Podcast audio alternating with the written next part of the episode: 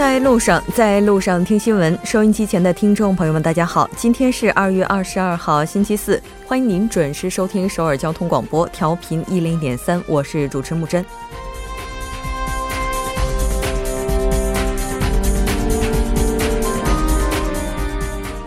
十三号下午，亲信门涉案人员崔顺实在一审判决当中被判处有期徒刑二十年，罚款一百八十亿韩元。多项指控被认为与前总统存在共谋关系，其中包括米德财团以及 K 体育基金会筹资等问题。另外一名涉案人员前青瓦台民政首秘于炳宇，因为放任崔顺实扰乱纲纪等罪名。今天，首尔中央地方法院一审判处其两年零六个月的有期徒刑，法网恢恢，疏而不漏。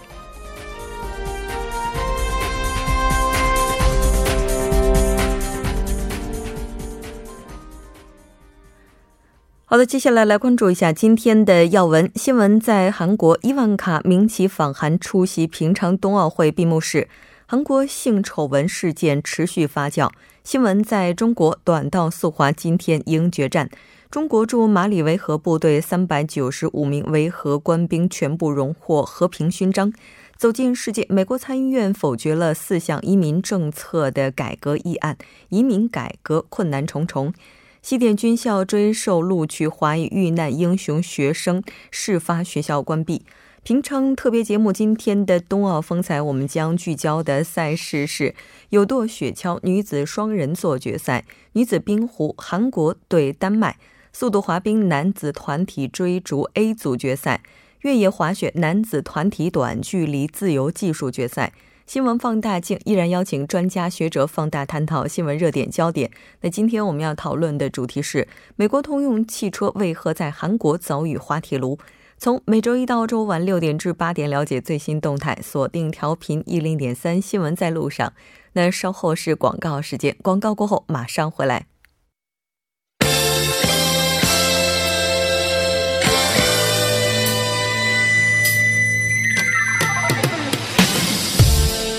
新闻在韩国，带您快速了解当天主要的韩国资讯。接下来马上连线本台特邀记者申海燕，海燕你好，主播好，各位听众好。很高兴和您一起来了解今天韩国方面的主要资讯。那我们来看一下今天的第一条消息。好的，第一条消息是有关伊万卡明天即访问韩国出席平昌冬奥会闭幕式的相关消息。嗯，是的，没错。我们也了解到，韩国的外交部发言人呢是表示，将在礼宾安排警卫方面提供高规格的礼遇。那具体来关注一下相关的报道。嗯，好的。那美国总统特朗普的女儿，也就是白呃，也是白宫高级顾问伊万卡呢，将在明天，也就是二十三号呢，率美国政府代表团开启为期四天的访韩行程，呃，并且呢，出席二十五号举行的平昌冬奥会的闭幕式。呃，美国政府高员透官员透露呢，伊万卡将在二十三号抵达韩国之后呢，和韩国总统文在寅在青瓦台共进晚餐。呃，访韩期间呢，还将观看平昌冬奥会比赛。二十五号出席了这个冬奥会的闭幕式之后呢，于二十六号返回美国。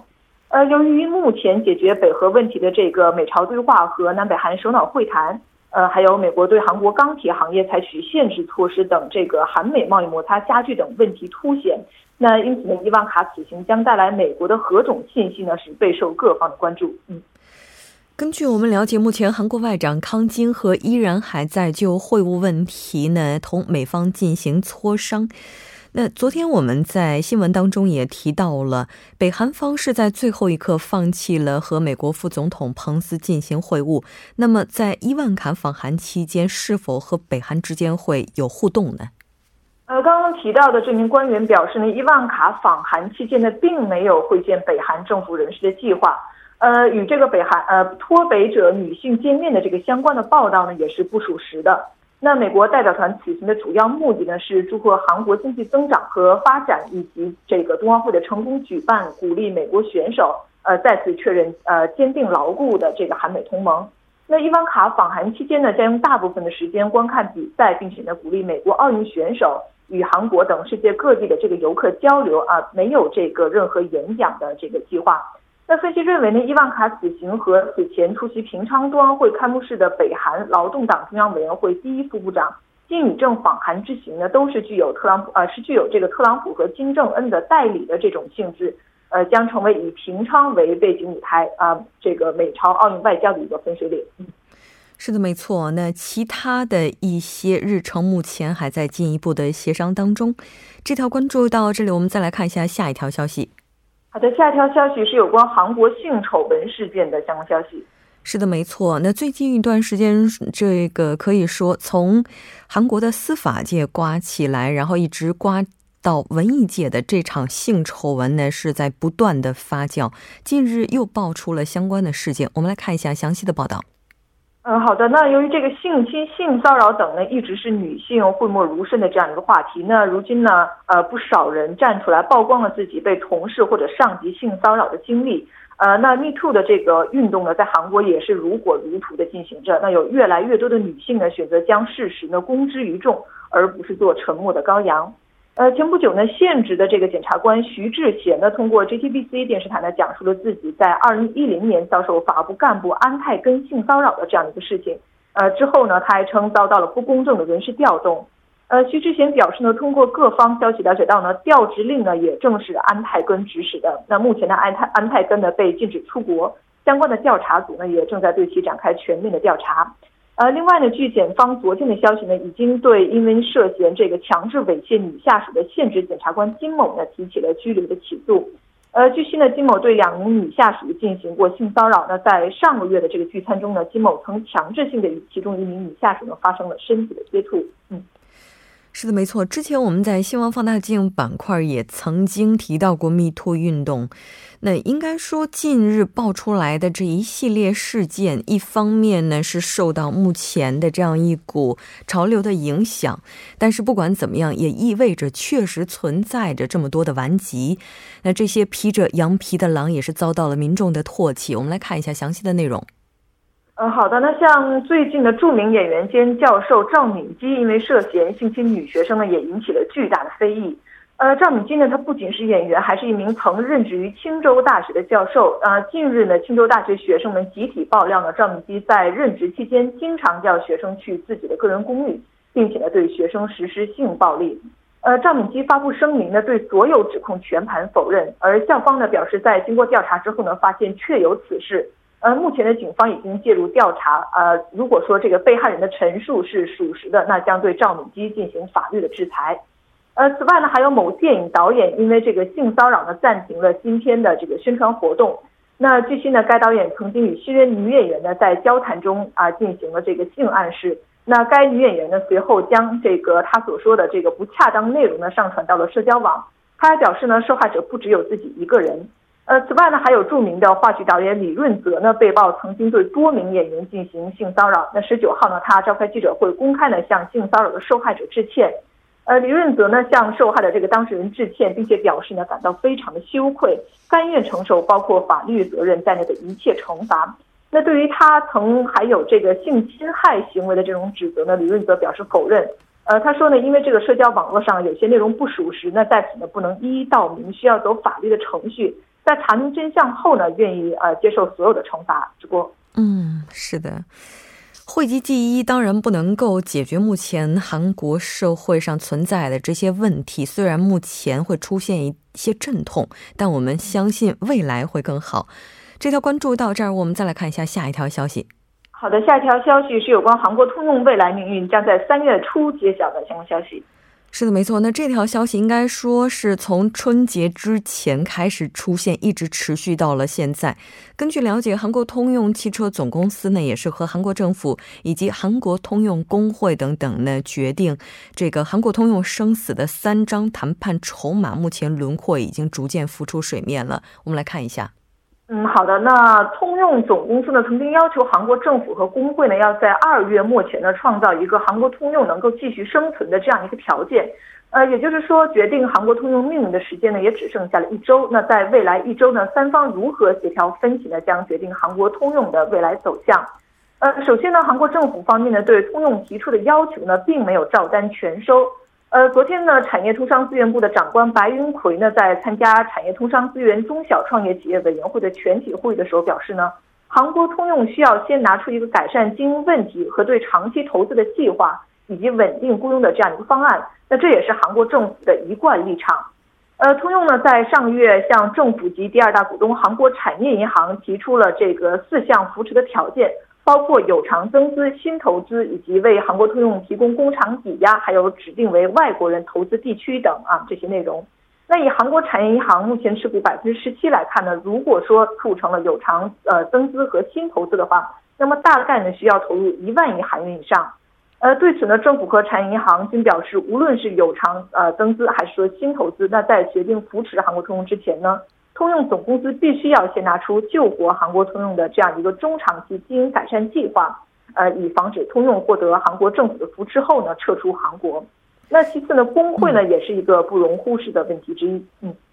是的，没错。刚才您提到工会，其实这也是通用汽车总公司在和韩国政府进行谈判的时候讨论的非常重要的问题之一了。那我们来看一下关于整改通用提出了哪些要求。呃，通用总公司呢就整改韩国通用呢提出的第一个要求呢，就是削减费用，要求分担工会的压力。那通用总公司十三号这个关闭群山工厂的时候呢，曾经提及二月目前呢要看到有意义的进展。那这句话呢，意味着韩国通用工会呢正在进行的二零一八年年薪及团体协商呢要在二月末前结束。呃，但是民主工会韩国通用分会呢实际上已经拒绝了通用总公司削减人工费的这样一个要求。那工会方面表示呢，目前并没有计划在二月末前结束协商。嗯。是的，没错。当然，这次的救援究竟是书写式的，还是能够解决根本问题，我们还需要继续的关注。非常感谢今天海燕带来的这一期连线，我们下期再见。再见。稍后为您带来今天的新闻在中国。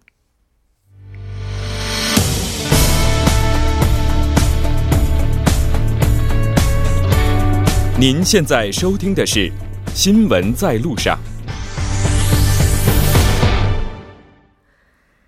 好的，欢迎回来。新闻在中国带您快速了解当天主要的中国资讯。接下来马上连线本台特邀记者王静秋。静秋你好，主播好，听众朋友们好。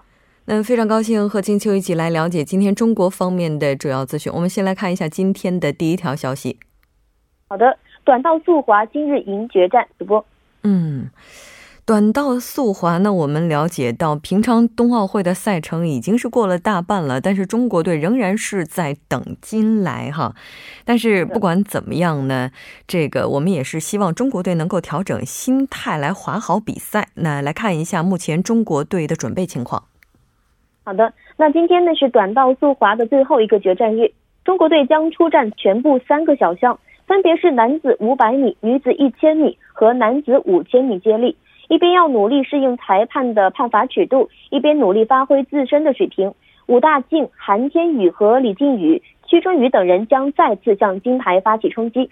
那中国队呢？昨天下午是进行了最后一次在比赛场地的训练，队员们训练的状态不错，要在决战中拼到底。在慢跑之后呢，开始在场边做陆地上的专项技术训练。训练的内容呢，主要是男子的五百米和女子一千米的起跑，以及男子接力等内容。那在中国队之后进行冰上训练的韩国队队员呢，也在赛场边观看中国队的训练。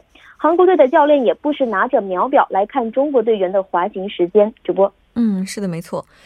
那在这届冬奥会之前，中国在冬奥上一共获得过十二枚金牌，而其中短道速滑就贡献了九枚。可以说，在这个领域的话，中国队的决心也是非常大的。我们来看一下教练组目前比较担心的是什么。那对于连续遭受严厉判罚的中国队来说呢，尽管有压力，但是也给他们更多的动力。那教练组比较担心的还是男子五千米的接力，受前几天不利判罚的影响，他担心选手们在比赛当中可能会缩手缩脚，很难去放开。那当然呢，在最后的决战之前，他们会做一些细致的部署，以争取在比赛当中有最好的发挥。主播，嗯，是的，没错，我们也希望选手们在赛场上能够赛出水平，赛出风格。那这条关注到这儿，我们再来看一下下一条消息。中国驻马里维和部队三百九十五名维和官兵全部荣获和平勋章。主播，是的，中国第五批的马里维和部队授勋仪式上，中国维和官兵呢也是都获得了勋章。我们来看一下具体的报道。好的，马里当地时间的二十号，中国第五批马里维和部队的授勋仪式。在位于马里加奥地区的连马团超级营地举行，三百九十五名维和官兵全部荣获联合国和平荣誉勋章。授勋仪式在庄严隆重的氛围中举行，连马团的总司令迪康尼克将军、中国驻马里武官、马里政府官员和外军维和部队指挥官等出席了授勋仪式，并为全体三百九十五名官兵授予和平荣誉勋章。第五批马里维和官兵的部队的中士韩罗表示呢，能够荣获和平荣誉勋章，这是对我们维和工作最大的认可和最高的褒奖。韩罗说：“请祖国和人民放心，我们一定不辱使命，完成好后续的和维和工作。”那连马团东战区司令阿纳斯准将表示：“中国维和部队对马里加奥的和平事业做出了突出的贡献，他们所做的工作得到了连马团的认可，展现了中国军人的形象，成为了我们认识中国军人的关键窗口。我向他们致以最美好的祝愿。”那据了解呢，中国第五批驻赴马里维和部队由警卫、工兵。医疗三支分队组成，警卫分队是一百七十人，和工兵分队一百五十五人，以及医疗分队七十人，三支分队共计三百九十五人。他们的卓越表现赢得了马里人民和各国友人的广泛赞誉。主播，那我们来看一下这个马里加奥大区区长是怎么样评价中国维和部队的。好的，马里加奥大区的区长萨马科表示：“我对中国维和部队的工作标准很满意。”马里加奥地区人民很感谢他们所做的一切，我再一次感谢中国政府和人民给予马里的一切帮助。据了解，受勋之后，维和官兵还将继续在岗位上奋战三个月的时间，预计在今年的五月中旬，在完成交接任务之后，会返回国内。主播，是的，那这些和平勋章也是联合国对中国维和部队做出的最佳褒奖。这条关注到这儿，我们再来看一下下一条消息。春节信息消费亮点纷呈，绿色健康品食品销售红火。主播，那当然，这个作为第一个工作日哈，应该说很多朋友也是在调整期间。那借这个时间点，我们也来总结一下春节期间中国市场的消费情况。好的，今年春节的黄金周期间，全国消费市场年味浓，销售旺，买年货、赶大集、逛庙会、吃年饭等传统的消费是持续火爆。旅游、读书、观影和看展等新兴的消费亮点纷呈。据商务部的监测，除夕至正月初六，全国零售和餐饮企业实现销售额约九千二百六十亿元，比去年春节黄金周增长了百分之十点二。那市场供给丰富多样，各地商务主管部门以及商贸流通企业积极适应春节消费新的特点和消费升级的新趋势，精心举办了丰富多彩的消费活动，以满足居民不断增长的品质化、个性化和多样化的消费需求。那消费商品的消费更注重品质，在春节期间，年俗商品、绿色食品、珠宝首饰、应季服装、智能家电、数码产品等销售保持较快的增长，有机杂粮。绿色蔬菜、时令水果、保健品礼盒等绿色的健康类食品呢，销售红火。主播，嗯，是的。那在这个春节期间，餐饮、文化、休闲等等各个领域的增长也都是非常醒目的。好的，非常感谢今天静秋带来的这期连线，我们下期再见。主播再见，听众朋友们再见。稍后来关注一下这一时段的路况、交通以及天气信息。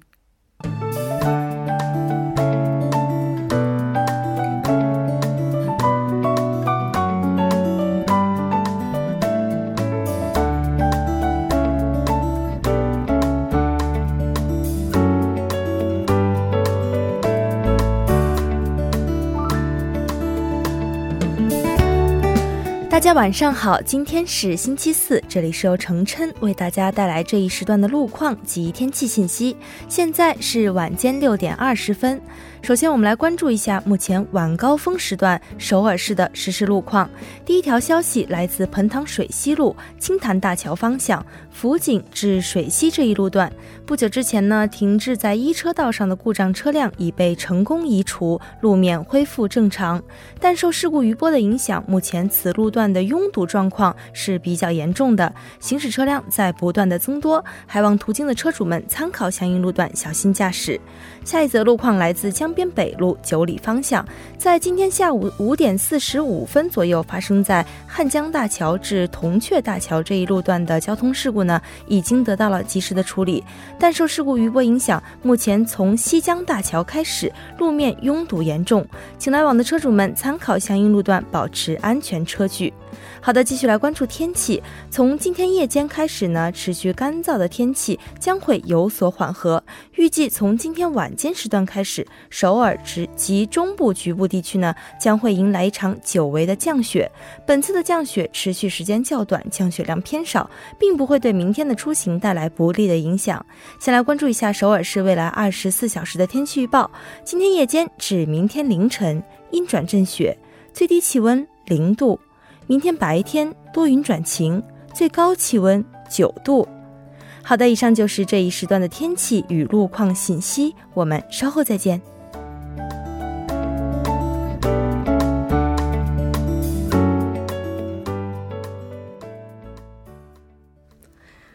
好的，欢迎回来，走进世界，为您介绍主要国际资讯，带您了解全球最新动态。接下来马上连线本台特邀记者夏雪，夏雪你好，穆真你好。很高兴和您一起来了解今天国际方面的主要资讯。那第一条消息，我们来关注一下美国目前的移民改革议案。好的，日前美国国会参议院接连否决了四项移民改革议案，参议院移民改革的公开辩论呢再次无果而终。随着完全实施童年抵美者暂缓遣返计划的日期临近呢，该项目下的年轻人的去留问题再次引发了舆论关注。参议院在此问题上的争斗表明，要顺利完成移民改革并不容易。嗯，是的，没错。那应该说，特朗普一直以来对于移民的态度呢，还是比较否定的。我们来看一下这次移民改革的两项主要内容包括什么？好的，第一项呢就是追梦人的去留问题。美国媒体估计呢，在这个童年抵美者暂缓遣返的这个项目下，有大约七十万的年轻人可免于遣返。另外呢，有约一百一十万的人呢符合免于遣返的资格，但没有申请该项目。去年九月，美国总统特朗普废除了该项目，暂缓半年执行，并要求国会在此期间达成替代协议。今年的三月五日将是最后的期限。如果届时国会仍不能达成解决方案的话，追梦人有可能会被遣返。第二个问题呢是修建美墨边境墙的问题。特朗普已经多次表示，如果移民改革方案不包括修建这个边境墙的部分，就拒绝签署。特朗普凭借呢反移民的这个强硬形象当选，并不断的在该问题上发声，确实这个问题呢更加棘手。嗯，是的。那白宫此前呢还提以替换的方案来换取民主党来支持他们修建边。这个边境墙的问题，是的，没错。白宫此前同这个参议院的民主党领袖查克·舒默商定呢，以支持童年抵美者暂缓遣返替代方案呢，换取这个民主党支持修建边境墙。但是舒默之后发表声明称，撤回对这个修建边境墙的支持。移民呢改革议案被否决后呢，舒默指责白宫参与两党议员的移民改革谈判。参议院共共和党的领袖这个麦康奈尔说呢，参议院制定的法案必须是可行的，即呢这个众议院能够通过，而且美国总统特朗普也能签署的。嗯，那当然，这个边境前的墙的问题呢，也牵扯到前一段时间美国政府关门的事件。目前移民问题呢，也是各党派之间分歧最为严重，并且呢，也是最为敏感的问题。是的，没错。美国的自由派和保守派呢，在移民改革问题上是分歧严重。自由派认为呢，应该回应大多数的这个民众的呼声，允许追梦人继续留在美国；而保保守派则认为，童年抵美者暂缓遣返的计划仅是前任总统奥巴马向非法移民做出的承诺。目前这个移民问题呢，在美国一直是一个敏感的话题，更是一个关乎选票的政治问题。近年来，两党政府呢也是一直都试图推动综合性的移民改革，但是成效呢似乎有限。一三年的时候，奥巴马政府力推综合移民改革，为大约一千一百万的非法移民提供了规划的途径，但是仍然没有赢得这个国会众议院的支持。嗯，是的，没错。据说，在近一段时间的闭门会议当中，最高法院也是讨论了有关同年底美者暂缓遣返上诉的可能性，但依然是被保留了。这条关注到这里，我们再来关注一条消息呢。这一条消息应该说是前一段时间美国校园枪击案的延续了。是的，没错。据这个英国广播公司二十一日报道。美国的西点军校录取了这个佛州校园枪击案遇难少年王梦杰，并追授其为二零二五级的学生。嗯，是的，没错。那这名学生也是被视为英雄。西点军校这么做也是有他自身的原因。是的，据这个报道称，西点军校一直是王梦杰的梦想学校。二月十四号呢，佛州校园发生枪击案，导致了十七人死亡。而十五岁的华裔学生在帮助其他同学逃生的过程中中弹身亡。王梦杰生前呢是这个美国军队初级后备役这个军官训练营的成员之一。这个校园项目呢就是旨在为美国的军方培养有潜力的军官。西点军校当地的校友告诉这个媒体说，西点军校会给这个王梦杰的家庭寄送一封录取通知书以及荣誉的酬金。佛州的州长呢，在这个王梦杰以及另外两名初级后备役军官训练营的成遇难成员十四岁的佩蒂和杜凯的葬礼上，向他们赠送了佛州国家卫士的奖章。嗯，是的，没错。应该说，他无私勇敢的这一行为，确实是配得上这一学校为他追追加录取的这样的一个行为。那我们也了解到，目前发生枪击案的这所学校处于关闭状态。是的，没错。目前呢，有一百名左右的这个学校的学生乘坐巴士去了佛州的州议会大厦。他们在当地时间二月二十一日在那里举行了反对枪支暴力的集会。该学校呢决定关门关闭至二月二十七日。他们希望自己的号召呢能够影响到全美的校园。而且呢，就在下个月的三月二十四日，首都华盛顿还会有更大的游行。嗯，是的，我们也了解到，近两天美国也是加强了对校园枪支的管理。好的，非常感谢夏雪带来的这期连线，我们下期再见。好的，下期见。稍后第二部节目当中再见。